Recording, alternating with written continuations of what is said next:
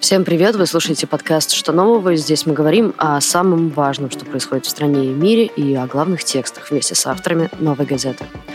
Тува – регион России, который лидирует сразу в нескольких категориях.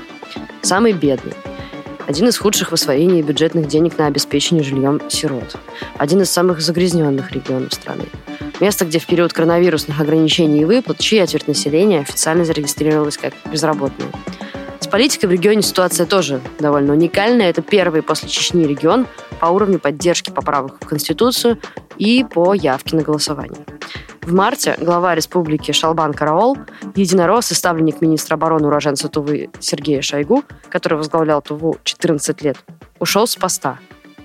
Таня Васильчук, спецкор новой, съездила в Кызыл и посмотрела, как живут, а точнее выживают люди в Туве сейчас. Таня, привет. Привет. Ну, я уже отмечала, что во всех возможных антирейтингах Тува, кажется, засветилась. Давай попробуем пройтись по основным проблемам региона еще раз. Бедность. Какой уровень вообще бедности в республике, как мы можем его оценить, и как эта бедность, скажем, видна, например, в Кызыле? А, смотри, последние четыре года Тува – беднейший регион России. То есть она возглавляет рейтинг самых бедных регионов страны. Бедность в 2017 году уровень бедности составлял 41%. Об этом сообщила Татьяна Голикова, вице-премьер, и она также сообщила, что так как доля детей в республике это ну, фактически есть этот процент, то есть там 30 с лишним процентов детей приходится на население субъекта. Поэтому это так называемая детская бедность. Что это значит? Это значит, что семьи фактически живут на пособие, mm-hmm. потому что занятость э, очень-очень низкая в регионе. И на самом деле мы наглядно это увидели в Кызыле, в столице республики. Мы там были с нашим фотографом Владом Докшиным. Я просто могу рассказать, как это видно, угу. как это видно в городе. Мы встречались э, с несколькими семьями, встречались в частности с семьями, э, в которых есть, например, там мама и папа, они из э, школ-интернатов, то есть угу. они сироты. И, ну вот про сирот, то, что ты уже сказала, то, что Тува возглавил этот антирейтинг. Mm-hmm. По, по данным Следственного комитета, менее 1% семей в Туве получили квартиры за последний год. То есть а, фактически минимальный уровень а, обеспечения жильем сирот. А с чем это связано? Ну, связано просто с тем, что ничего не строится. Mm не строится жилья для переселения. Угу.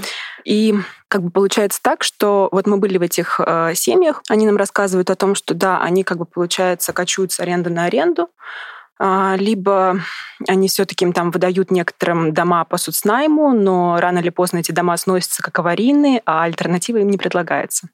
И вот они рассказывают о том, что они фактически да, там живут э, либо на выплаты, которые да, предоставляются за младших детей, там определенные выплаты от 3 до 7 лет, еще вот какой-то э, возрастной такой промежуток. Угу. И говорят о том, что да, если бы не эти выплаты, то аренду было бы нечем платить. Угу. Если бы не помощь э, президента в 10 тысяч рублей вот ну, вот эта помощь, которая, да, еще и тоже и будет э, в августе, перед началом нового учебного года, они говорят о том, что, ну, да, это очень поможет, потому что, например, э, вот мы встречались с одной семьей, они говорят, да, мы таким образом, вот у, у них семь детей всего, и на каждого ребенка, да, поступала выплата. И они говорят, ну, как бы таким образом мы хотя бы чуть-чуть, ну, не чуть-чуть, а на самом деле достаточно существенно закрыли свой долг по электроэнергии, то есть у них там долг составлял я сейчас боюсь, боюсь ошибиться, но около 150 тысяч рублей, и говорят, ну вот сейчас, слава богу, там осталось уже 35 тысяч. То есть фактически, если бы не вот эти выплаты от государства, то, ну, как бы, а чем бы им было платить? Потому что зарплаты очень маленькие. Кто может устроиться, да, то есть они идут э, в бюджетные какие-то организации, если можно устроиться, например, воспитателем в детский сад или там сторожем, то есть это да. А так, конечно, очень тяжело найти работу. Угу. Об этом просто, ну, говорят как бы люди на улице, даже с теми, с которыми мы разговаривали. Ну, то есть получается, что основная причина бедности именно в том, что есть проблемы с рабочими местами, так?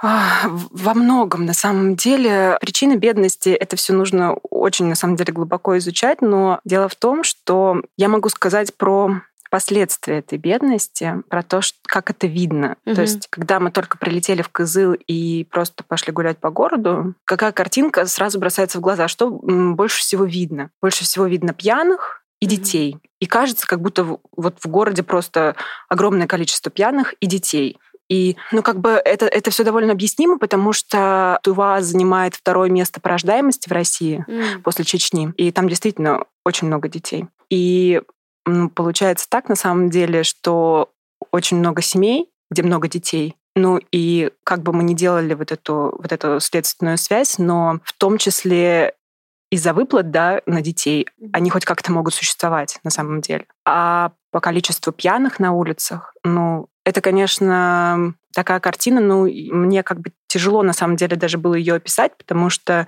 очень сложно описать, чтобы человек, который там не был, понял, как это выглядит, потому что, ну, это не просто выпившие люди. Они часто уже не могут идти. У некоторых там закрыт один глаз, ну, потому что как бы так э, отекает лицо. То есть часто как бы это люди, которые относятся с агрессией к прохожим. Чтобы было хоть чуть-чуть понятно, то есть, например, если идти по центру города, ну, минут 15, например, да, по центру города, да. Ну, то есть за эти 15 минут ну, вот так, чтобы не соврать, э, минимум 20 человек в разных точках ты встретишь, которые как бы в таком состоянии, ну, тяжелом состоянии, правда. Иногда они как бы вступают друг с другом в потасовки некоторые, да, то есть там мы как бы видели, да, что там женщина, например, замахивалась камнем, проходящую мимо компанию, или там мы идем, и буквально в трех метрах от нас мужчина просто стоит и как бы в какой-то момент достает бутылку у себя из-под куртки, и он ее э, выпивает вот реально минуты за 3-4, то есть просто залпом. И на самом деле сейчас местные говорят о том, что уровень преступности сейчас вот на этой пьяной почве, да, немножко с этим лучше. То есть по сравнению с тем, что было условно, ну, лет 10 назад, mm-hmm. да, то есть как бы как-то все, все все-таки становится лучше. Но тем не менее, но многие годы же Тува занимала одно из первых мест, и я боюсь ошибиться, просто не знаю нынешний рейтинг, регион, в котором происходит больше всего убийств в России. И в том числе понятно, на какой почве. И, ну, вот то, что даже из свежих примеров, mm-hmm. как бы нам рассказывал журналист э, местного оппозиционного канала, 108 канал, YouTube-канал, а, Марат, он там оператор, и он говорит, вот я снимал, ну вот буквально это было за неделю до нашего приезда, я снимал сюжет, ну, казалось бы, про озеленение города. Это, mm-hmm. ну, буквально э, в центре города, на одной из центральных улиц. И в какой-то момент просто рядом идет э, мужчина, который ему ткнул ножницами в шею. Что? Ну, то есть э, он ткнул ему ножницу, ножницами в шею, но, слава богу, у него был высокий ворот куртки, э, такой, ну, плотный. Ага. И как бы ну, ножницы не дотронулись до шеи, да, но тем не менее он говорит, да, ну мы его схватили, полиция там минут через 15 подъехала, на него завели уголовное дело по статье хулиганства. вот. И, ну, как бы когда вот даже Марат нам это рассказывает, он даже как-то так смеялся и говорил, ну вот, да, да, такое бывает. Ну, сейчас как бы с этим уже полегче. вот. И что вот я еще хочу сказать о том, что когда вот мы разговаривали с, с местными о об уровне преступности, о том, что там когда опасно, не опасно. Вот пока многие не узнают, что мы журналисты, ну как это в процессе разговора, то есть они рассказывают какие-то такие вещи, да, что почему вы сейчас здесь находитесь, ну там вот мы были в районе Левобережной дачи, а, он как бы, ну, буквально в 20 минутах от центра Кызыла, но он считается одним из самых неблагополучных, просто ну, там по ряду причин, тоже могу подробнее рассказать. Угу. И там мы разговаривали с женщинами просто у продуктового, и они такие говорят, ну, они видят, что мы русские. Они говорят, а что это вы здесь делаете? А вам нужно скорее уезжать. А сейчас же там в 7 вечера. А, вот. А потом, а потом видят камеру, то, mm-hmm. что, да, и такие говорят, ой, сейчас вы напишете, что у нас тут опасно, страшно, ой, нельзя так писать. И это очень часто, это просто максимально часто, потому что не знаю даже, откуда такая реакция, но как будто бы ну, не хотят э, многие местные, чтобы о нем рассказывали как об опасном, как о том, что там, не знаю, плохо живут люди. Ну вот почему-то вот так. Ну то есть как бы... Ну то есть нет осознания того, что, видимо, это поможет, так? Видимо, да, да, потому что, ну вот федеральные СМИ, которые приезжали до этого, до нас, потом на их репортаже была такая острая реакция местных, э, что как что почему, как вы нас тут выставили. И я даже это замечала, когда мы, например, там вечером же такси приезжает, там приезжают два человека в такси. Водитель сидит и штурман рядом. Ну как, они говорят, я штурман. Ну, то есть я показываю дорогу. А почему только вечером? ну, то есть возникает вопрос. Это типа вместо навигатора, получается, человек. Но только вечером. То есть как бы... Но потом мы разговаривали, там, например, тот же Марат, он сам работал штурманом. То есть это оплачиваемая работа, он работал штурманом, ну, вот несколько лет назад, и он говорит, что на самом деле, ну, нет, как бы основная, конечно, функция у штурманов другая, чтобы, если что, вызвать подмогу, там, например, если там приедет, ну, не знаю, к пьяному, там пьяный вызовет такси, или там кто-то, ну, неадекватный там человек нападет на таксиста, и, ну, опять же, говорят, ну, сейчас уже таких случаев меньше. Но, тем не менее, все равно до сих пор есть. Но сами вот эти люди, которых мы встречали, а часто на месте штурмана сидит девушка. То есть просто опять же, нам говорят о том, что ну, основная их миссия в том, чтобы не то, чтобы защитить, если что, водителя, а в том, чтобы позвать на помощь. Но вот те люди, которые сейчас ездят с водителями, они как бы очень неохотно как бы об этом это объясняют. И еще один пример. Это круглосуточные магазины, а, тоже, в которых стоят а, решетки. Решетки не на окнах, а ну нет, на окнах они тоже стоят в некоторых магазинах, а клетка. То есть, ну, это в прямом смысле слова клетка угу. между продуктами и покупателями. Ну, у нас это будет в репортаже фотография оттуда, потому что это очень тяжело описать, на самом деле, чтобы это было понятно. Но это в прямом смысле слова клетка. То есть, как бы это не фигурально там что-то. То есть, э, вот стоят, ну, то есть обычный продуктовый магазин, прилавок, и вот он вот полностью там все закрыто клеткой, только маленькое окошко, то есть, чтобы как бы оплатить покупку. Ну, как бы мы задаем вопросы покупателям и продавцу, а, ну, почему у вас клетка, что происходит, какие-то нападения, и они просто, ну, как бы видят и камеру, и все, и такие так, ну, мы же круглосуточные, да, Говорю, ну, ну да, но, но почему все же как бы, ну мы же круглосуточные. И как бы думаешь, ну, вроде как бы да, кажется, как будто априори в круглосуточных магазинах везде должны стоять клетки. Полная жесть. Ну, вот. ну, то есть есть ощущение, что люди настолько привыкли к этому, да, что они даже не воспринимают это как что-то из ряда вон? Да, да, Жесть. очень привыкли. Ну, то есть это... Ну, вот те люди, которые там даже стояли в очереди, то есть они стоят и как бы очень удивляются, что мы там что-то фотографируем, что-то спрашиваем. Mm-hmm. есть, ну, напрягаются, конечно, потому что им кажется, что сейчас напишут что-то об этом как-то, ну, плохо, о том, mm-hmm. что вот здесь так опасно. И, ну, им кажется, видимо, я так понимаю вот из общения с ними, что как будто бы всех под одну гребенку, что mm. это якобы все там выпивают. И это, ну, конечно же, это не так, нет. Ну, ну, просто, ну, просто странно об этом не говорить, как бы, потому что, ну, это очень видно. Ну, то есть, если бы это были какие-то такие точечные случаи, mm-hmm. это одно дело, а другое, если, ну, прям в городе, ну, ну, совсем прям тяжело с этим. А с этим вообще пытаются как-то бороться руководство региона? Именно с чем ну, конкретно? с пьянством, например. Ну как? Когда в марте, получается, приезжал Мишустин, ну, он приезжал в том числе, чтобы понять, на какой стадии находятся объекты, на которые выделяло деньги федеральное правительство. А я как бы напомню, что на консолидированный бюджет Тувы приходится 84% дотаций из федерального бюджета. То есть они ну, фактически прям полностью сидят на федеральных деньгах. И э, Мишустин приезжал посмотреть, на какой стадии там находится школа, детский сад, на который выделяли деньги. И да, они должны были открыться в прошлом году, естественно, не открылись. И вот сейчас, как он говорит, ну, вы дадите нам обещание, что откроется в сентябре. Это еще вот давал караул, который, собственно, ушел в отставку. Он говорит, я там, мы все успеем. Потом там приезжали в больницу, тоже там огромные долги по контрактам, тоже говорят, ну, вот мы выделим, конечно, но вы дайте нам обещание, что вы все это сделаете. Ну да. И вот когда приезжал Мишустин, говорят о том, что местные нам рассказывали, что центр был просто пустой. Ну, то есть там не было вот людей выпивших. То есть просто все было прям пусто. И, ну, как бы местные говорят о том, что якобы всех свезли в вытрезвители. Но мы не нашли подтверждения этой информации, то есть это только по словам местных. Ну и как бы тех, кто живет недалеко от этих вытрезвителей, но они говорят о том, что вот, например, когда в 2014 году приезжал Путин, и, ну, как бы опять же, как, как рассказывают, да, это, понятно, нигде там официально не подтверждалось, что якобы их было, ну, такое количество, что в этой резвителей, ну, просто не было там столько места, чтобы их всех туда свести. их повезли в район Эрзин, это, ну, где-то в 200 километрах от э, Кызыла, ну, даже чуть больше. Ну, в общем, там где-то оставили. Ладно, давай поговорим про Караола. Почему mm-hmm. он ушел с своего поста? Как это вообще произошло? Кто стал его в Рио? Что сейчас вообще происходит с политикой в регионе?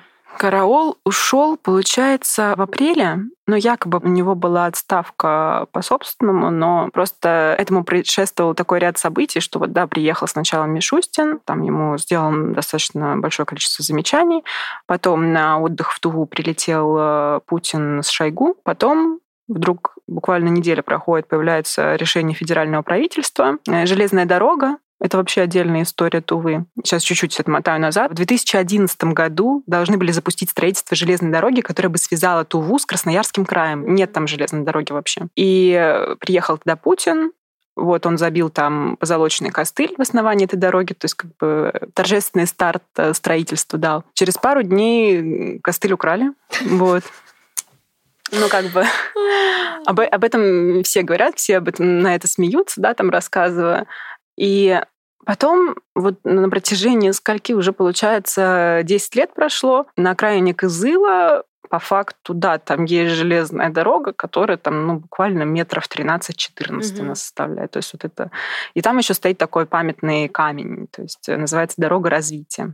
И вот, э, значит, появляется решение федерального правительства в апреле, что откладывается опять строительство железной дороги до 25 года, если не ошибаюсь. И после этого Получается, неделя проходит, и караул уходит в отставку. То есть 14 лет он занимал э, этот пост, три губернаторских срока подряд, получается. Ну, как, э, как глава республики, да, он был во главе региона. И те э, ну, журналисты, с которыми мы разговаривали, политтехнологи, с которыми мы там разговаривали, они говорят, конечно, о том, что, ну да, у нас каждый выбор, понятно, рисуют там просто жуткую явку, там 90 с чем-то процентов, там поддержка примерно на таком же уровне.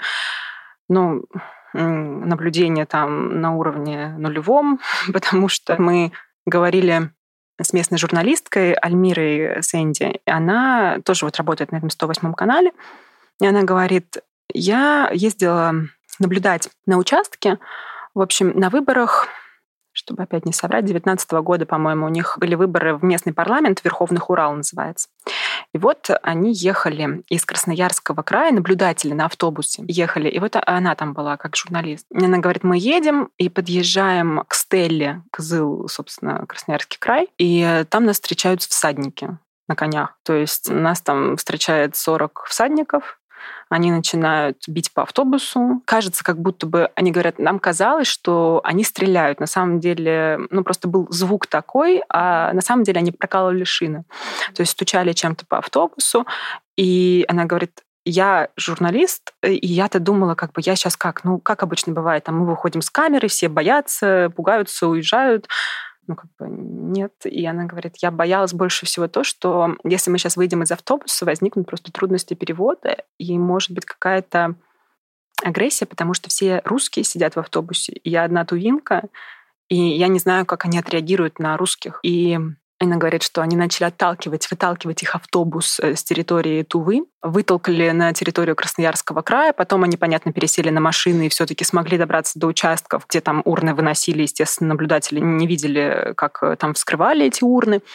Но, тем не менее, она говорит, что здесь было важно, почему они нас встречали у этой стелы. Дело в том, что если бы их а, настигли на территории Красноярского края, дело бы вели в Красноярском крае. А так как по факту их остановили на территории Тувы уже, дело ведет Тува. И поэтому дело до сих пор, естественно, на каком-то там этапе, что ничего не расследовано. А, расскажи, вот ты говоришь про 108 канал. Какая еще какая-то оппозиционно-протестная активность присутствует в регионе? А, есть у них там еще оппозиционная газета «Риск», угу. а, вот 108 канал. Но в остальном, как? У них вот на последнюю акцию в поддержку Навального 21, а, 21 апреля. апреля. Ага, спасибо. И, в общем, ну, по данным МВД официальным туда а, вышло два человека. Но те люди, с которыми мы там разговаривали, и вот Альмира тоже с 108 канала, она говорит, я вообще не знаю, что это были за люди. То есть как бы я, я вообще никого не видела. Но когда мы с ними говорим о том, что вот как э, вы сейчас вот э, вы, вы бы проголосовали еще за караола, голосовали ли раньше? Многие говорят, что ну вот э, нет, мы уже давно не ходим, но угу. за нас за нас уже там все проголосовали. Но говорят, что если посчитают честно, то, конечно, будет второй тур, если посчитают честно. Но уже ни во что не верить, ну потому что после 14 лет правления, ну сложно, конечно. Угу. Сейчас новый в Рио — это бывший мэр Кызыла а, Владислав Хвалык. Он уже отправил в отставку правительство Караола. Назначает сейчас новых министров, но даже это уже дает какую-то надежду людям, да. Но тем не менее, они говорят, что они готовы идти в сентябре на выборы. Наверное, предпоследний будет вопрос. Что для Тувы значит фигура Шойгу? Правда ли они видят в нем какое-то спасение или что-то в этом роде? Ой, на самом деле это довольно сложно, потому что сложно объяснить, потому что они понимают, что Шойгу от них все-таки очень далеко, что у него сейчас там свои дела, то есть он министр обороны, и по факту он ничем не может им сейчас, э, по сути, помочь, но они благодарны даже за то, что он уже для них делает, он там строит э, военные части, а по факту, на самом деле, это новые рабочие места угу. для Тувы и это хотя бы какая-то оплачиваемая работа. Туда действительно сложно сейчас попасть. Нужно еще, то есть, как нам рассказывают люди, которые пытаются туда попасть, нужно еще там заплатить, конечно, за это. Угу. Но если ты стал военным в Туве, это очень хорошо на самом деле. То есть, ну, для, просто для, для какого-то, чтобы хоть как-то обеспечивать свою семью. Вот. Про Шойгу говорят так, что, ну, когда я им задавала вопрос, я говорю людям просто там, я говорю, а кто бы мог у вас здесь все исправить? То есть и бедность, и вообще, вообще все это положение. Сразу говорят, ну, Шойгу бы мог, Шойгу только бы мог. То есть нет такого, что там какой-то человек, там, например, говорят, вот там представитель КПРФ, представитель ЛДПР, там, хотя тоже не против, некоторые говорят, да, там, что условно угу. там голосовали за ЛДПР вот в 2019 году. А, ну, сразу говорят, ну вот Шойгу, но Путин, наверное, не отпустит его к нам. Но как бы он бы мог, если бы это. То есть э, э, он же... персонаж такой. Его, его очень уважают там. Очень уважают. Э, Особенно уважают в его родном городе Чадане, мы там были. Там вообще очень-очень много портретов Шойгу везде висит. То есть э, билборды на, вот, на местном доме культуры, там огромный-огромный плакат э, Шойгу, и мы гордимся вами. Ну, то есть как бы от тувинцев Шойгу мы гордимся вами. И в Чадане даже есть э, музей Шойгу. Это дом его родителей, угу. там, где он вырос. И вот экскурсовод нам показывал, что вот, вот тут, значит, он жил. Такое отношение, собственно, вот.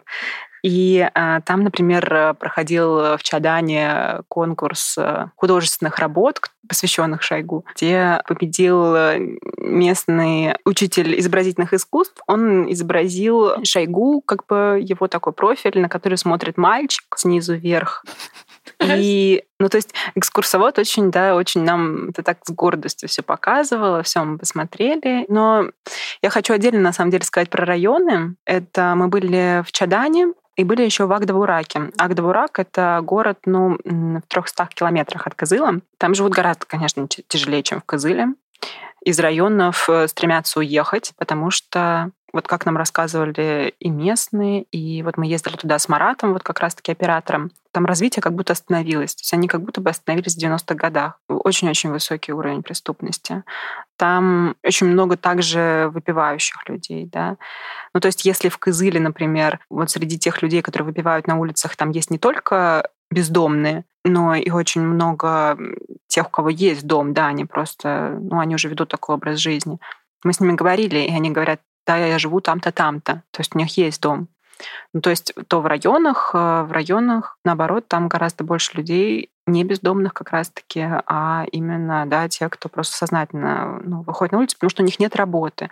У них очень-очень низкие пенсии, ну 8-10 тысяч. Они просто просят э, деньги у прохожих на алкоголь, и там очень много таких беседок во дворах, Почти в каждом дворе есть беседка. То есть они предназначены, очевидно, конечно, для этого, потому что вечером туда садится где-то 10 человек, и то есть распаковывают бутылки и просто сидят там. В Агдвураке мы были, тоже там везде не то, что разбитые дороги, это не непривычная вот эта разбитые дороги, то, что мы представляем, когда говорим в регионах России, угу. это просто... Как же это тоже описать-то? Ну, то есть вот подъезд, и там играют дети маленькие, то есть им лет 7-8. Один там ребенок просто сидит, он вылез в разбитое окно как бы над подъездом, свешивается вот в этот козырек над подъездом, который свешивается над ним, а дети внизу, они что-то стоят, ковыряют палочками в в яме, в асфальте, яма, ну, наверное,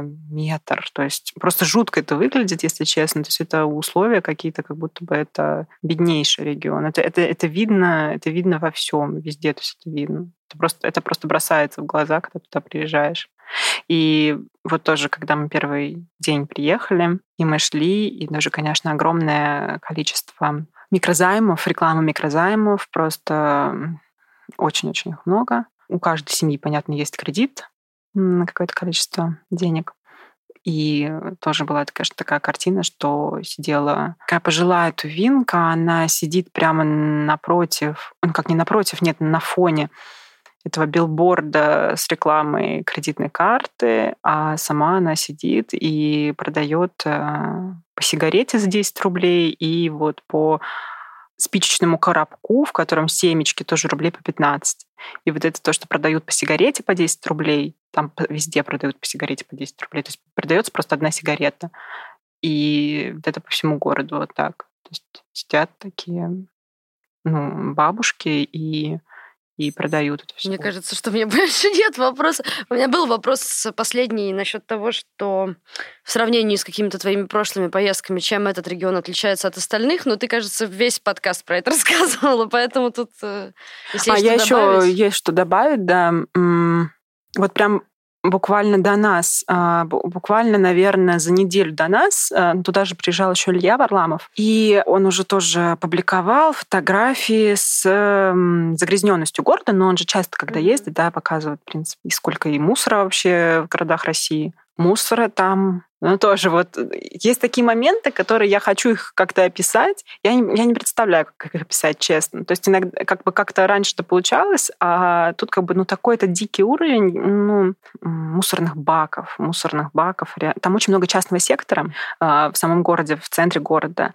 И, естественно, там нет мусорных баков. Там везде расклеена реклама, что да, вывоз мусора платный. Если вы хотите заказать вывоз мусора, там к вам приедут, понятно, заберут. Но люди живут как бы как. То есть еще платить деньги за вывоз мусора, ну, то есть там огромное количество свалок везде. Это дико на самом деле выглядит, потому что люди фактически живут на этом мусоре. Там огромное количество бездомных собак. Особенно мы много бездомных собак встретили в микрорайоне Шанхай он уже снесен, там осталось два с половиной дома, половина, ну это реально половина дома, там просто половину снесли, половина осталась, там семья живет. И вот они там живут, и там остались брошенные собаки, то есть собак, которые не забрали с собой хозяева, когда им дали какие-никакие квартиры на окраине города, но их не забрали. И вот эти собаки теперь там, ну, они брошены, они едят э, пластик, они едят просто какие-то вещи, у них такое как бы состояние, что животы просто втянуты внутрь как будто бы, потому что настолько это ужасно, конечно, выглядит. И, ну да, они, они очень боятся, конечно, они сразу прогибаются, когда видят человека. Но это тоже, конечно, огромная проблема, бездомные вот э, собаки в Кызыле, потому что вот даже в этом районе левобережных дач, в котором мы были, кстати, район левобережных дач, но это тоже у меня в тексте про него рассказывается, про то, что, ну не только там, на самом деле, очень много в районах, поверх заборов, которые заборы, которые ну, ставят в частном секторе, да, людям поверх колючая проволока. То есть это и в районах это очень часто где, и вот в левобережных дачах так. То есть заборы сами под 2 метра, и сверху еще колючая проволока. Ну, потому что очень много нападений на дома, разбоев. И вот там, там тоже много бездомных собак, и вот буквально месяц назад там тоже случилась трагедия, там загрызла женщину собака. Вот, но как бы это тоже по разным там данным местные, кто-то говорит, что якобы она была пьяной или нет, ну то есть непонятно все это, но тем не менее тоже, конечно, огромная проблема, потому что страшно вроде ходить не только потому, что там, да, есть и агрессивные. Ну, понятно, что собаки там не просто так они такие становятся, что как бы проявляют агрессию. Но в том числе и очень много агрессивных людей, конечно, вечером, которые могут там представлять какую-то опасность. То есть, ну, как нам рассказывали тоже и местные, Марат в том числе говорит, раньше, конечно, с этим было тяжелее, потому что раньше просто, если ты идешь вечером и видишь какую-то, ну, как он говорит, шайку, mm-hmm. да, ну, то есть группу людей, подвыпившую, да, то есть там говорит, то есть это сто процентов ты попал, то есть как, тебя попросят сигарету, нет у тебя сигареты, ну все, ну сейчас, говорит, с этим, да, с этим уже как-то проще если говорить по тоже, наверное, важной теме. На самом деле здесь очень-очень много тем внутри региона, и, конечно, мы все это не затронули, потому что, ну, это, это дичь, как их много, потому что сколько разных проблем. Но с национальным составом же региона, согласно переписи 2010 год, 16% э, русских тувинцы как бы в основном, да, национальный состав региона. А, но сейчас, как бы, как нам говорят, да, что русские уезжают, да, стараются уехать, уехать за Саяны. Это значит э, в Абакан, в Красноярск, просто как бы в Россию, как они говорят, да. Вот. И ну, потому что совсем тяжело, ну, потому что остаются только те, кто как бы просто по материальным своим возможностям не могут оттуда выехать. Либо, как говорят э, эти местные журналисты, либо сумасшедшие. Ну, как сумасшедшие? Ну, просто те, кто как считает, что они могут, могут еще что-то как-то там сделать, что-то исправить. Ну, надеются на выборы, конечно, в сентябре.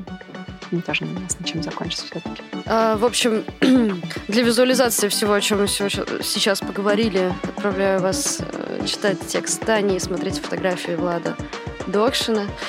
Спасибо большое, Тань. Это было Спасибо. интересно.